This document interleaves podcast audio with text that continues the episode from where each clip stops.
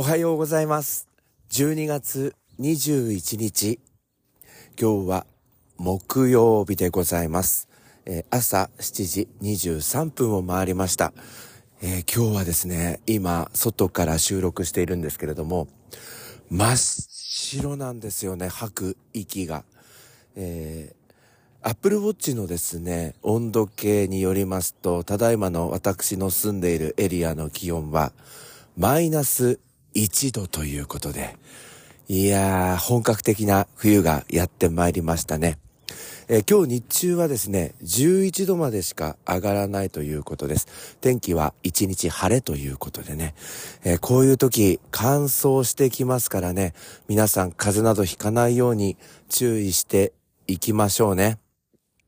えー私今、裏庭の方におりまして、えなんで出発しないかというと、今日はですね、フロントガラスが凍っておりまして、えー今、思いっきり、えーエアコンというか、あの、車の中のあの、ガーっていうのをかけまして、それで、えー今、溶かしているという状態で、間もなく溶けるんじゃないかなというふうに思っておりますけれども、車に乗りましたら、あの、カタール航空の旅どうなったかっていう話をしていきたいと思います。えー今日はですね、私の学校は冬休み最後の登校になるということで、全校集会、明日からは冬季講習という予定でございます。それでは始めてまいりましょう。評判ラジオ、朝の目覚めるラジオ。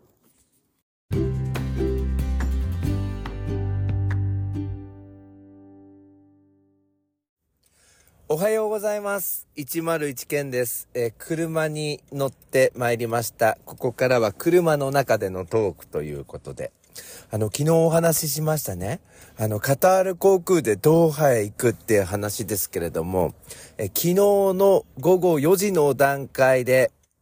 フィックスしました。確定いたしました。えーまとめると、えっ、と、6日間の旅になるんですけれども、えっ、と、カタール航空で、ドーハの空港を経由いたしまして、えーロンドンのヒースローに迎えまして、えーロンドンのですね、ヒースローのグロースターロード付近のホテル、えーこちらもあの、グレードアップさせていただきまして、四つ星ホテルに泊まることにいたしました。えおそらくですね、ちょっとよく見ないといけないんですけれども、えっ、と、到着するのがですね、カタール航空は、ヒースロー空港の T4、第4ターミナルだと思うんですけど、そこからもうピカデリーラインに乗りますと、多分乗り継ぎなしでグロースターロードまで行けるかなと思います。またはアールズコートのどちらかでも大丈夫みたいに出てたんですけど、間違えてたらごめんなさい。それでね、片道ビジネスクラスっていう、まあ、キャンペーンが貼られておりまして、えー行きはですね、えー成田、えーカタール間、成田ドーハ間もビジネス。そしてドーハ、えーヒースロー間もビジネスということで、えー行きはですね、だいたい12時間半ビジネスクラスに乗りまして、2本目もえー7時間から8時間ビジネスクラスに乗れるということで、まあ実は私の旅の醍醐味の一つはですね、世界エアラインランキングしょっちゅう1位になっています。このカタール航空のビジネスクラスを利用することなんですよ。あの、電車が好きな人とかっていうのはやっぱりその電車の旅が楽しいじゃないですか。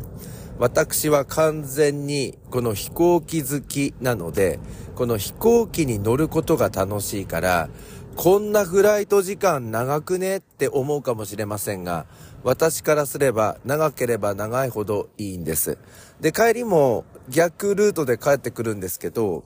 帰りは、えっ、と、どちらもエコノミークラスということになっておりまして、まあ、こちらもね、ちょっとアップグレードしてほしいって言ったんですけれども、この帰りは、もう軒並みいっぱいいっぱいみたいな感じで、えーエコノミーなんですよね。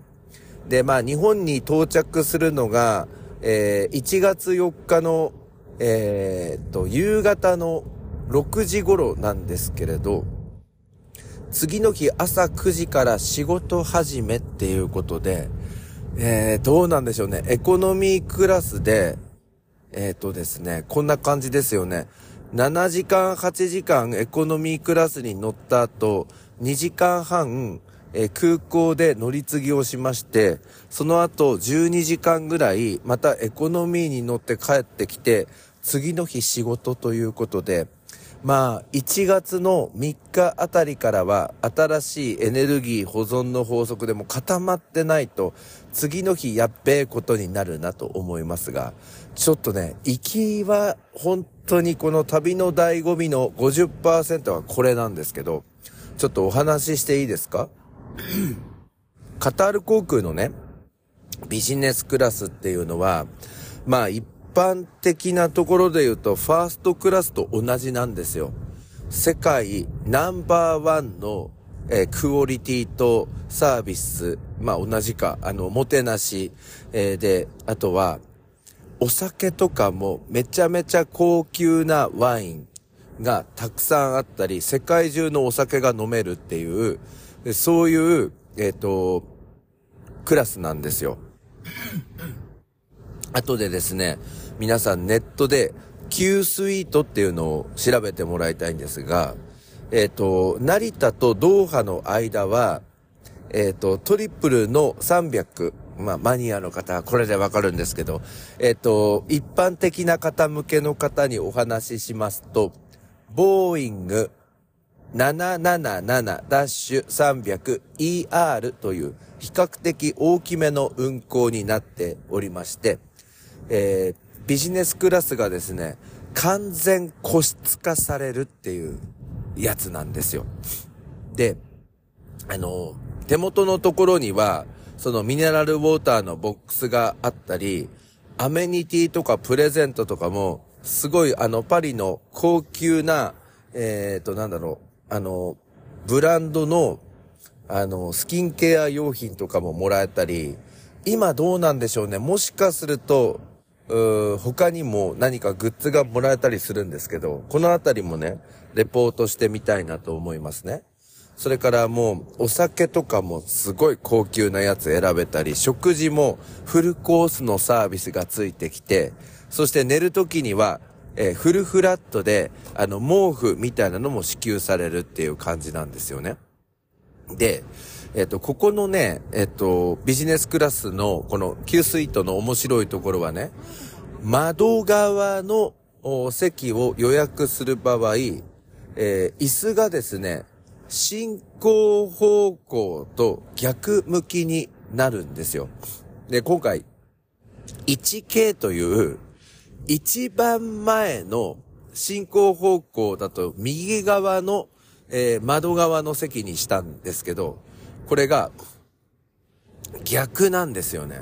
で、よくあの、車で、後ろ向きにシートをして、あの、逆向きで乗ると、車酔いとかするじゃないですか。あれ、俺怒ったら嫌だなと思って、なるべくこの進行方向で席を取ってもらうようにエージェントにお願いしたんですけれど、うんまあ逆向きが窓側は逆向きしかないっていうことでどうすっかなと思ったら 1K が昨日の夕方の6時の段階で空いていたので今日朝一で取ってもらうようにお願いする、運びになってるんですよ。だからこれが取れましたら私初めて、え逆向きで乗るっていう感じなんですがまあ新幹線とかもね逆向きなのでまあ、ありなのかな、なんて思うんですが、離着陸の時どんな感じなんでしょうね。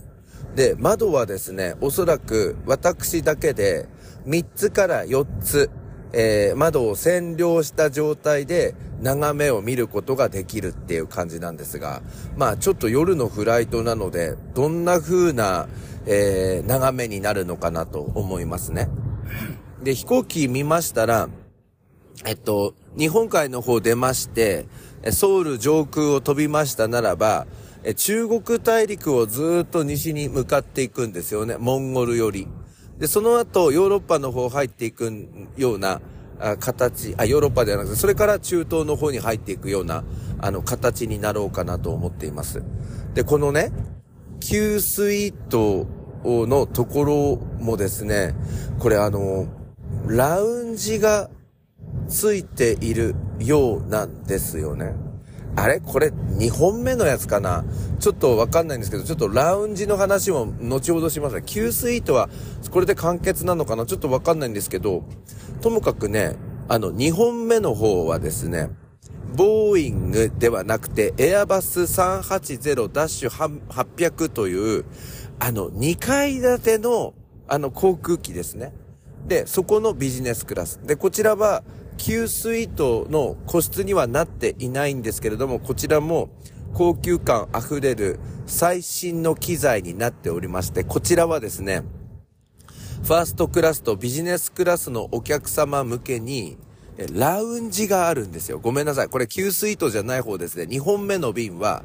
えっ、ー、と、飛行機の中にラウンジがあって、バーカウンターがあったり、ソファーがあったりして、くつろげる場所があるということで、まあ飛行機の中にあるバー、これも体験することができるんです。でもなんかあの YouTube とかインターネットとかいろいろ調べてみたんですが、ほとんどの方がこの Airbus 380-800のビジネスクラスの席の居心地もいいみたいで、個室ではないんですけど、まあ、バーラウンジで飲んでる人はあまりいないよ、みたいな情報がかなり出てるんですが、もしそうだとしたら、私は、そこのバーラウンジで、え占領して、占領じゃなくて、一人で独占して、飲むことができるのかなということで、このあたりもちょっと注目しているような感じでございます。えー、今日多分航空券が取れる日なので、最終的に席がどういう風になったとか、そういうお話もしたいなと思っておりますね。で、まあ、ロンドンの方では何をやるのかっていうことなんですけど、まあ、簡単に言うと丸2日間時間が取れるんですよ。でも正確に言うと、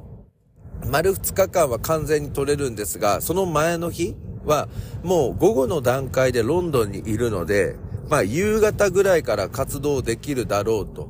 それから、えっ、ー、と、丸2日間の活動終わって、最後移動する日も、あの、午後の便なので、午前中というか朝何かできるだろうということで、まあ、トータル的に言うと3日間の、まあ、自由時間があるっていうイメージなんですが、まあ、この間何をしたいかっていうと、まあ、なんでこの旅、まあ、カタール航空に乗りたいっていうのが一番だったんですが、2番目はちょっと日本を抜け出したいとか思ったんですよ。もう今年1年もめちゃめちゃ忙しくて、土曜、日曜も祝日も含めて、もう仕事のことやら、まあ家家の庭掃除のや、ことやら、えー、いろいろな、あのー、まあ会合であるとか、国際交流の方も活発になってきたので、まあ忙しかったということで、まあ日本を抜け出して、英語だけの世界、それから周りに知らない人ばかりっていう状態のところに身を置きたいな。まあクールダウンですよね。コミュニケーションのクールダウン、まあちょっと矛盾しているんですが、それをやりたいなと思いまして行くんですけど、まあおそらくですね、あまりその忙しいスケジュールを組まないで、美術館とか博物館を巡りながら、ゆっくりと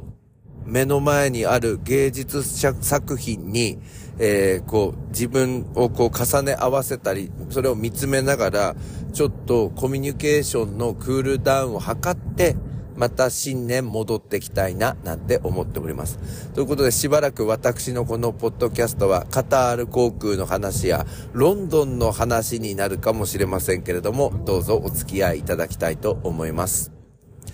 評判ラジオ、朝の目覚めるラジオ、この時間は、Spotify、Apple、Google のポッドキャストでお送りしました。それでは皆さん今日も一日お元気で、いってらっしゃい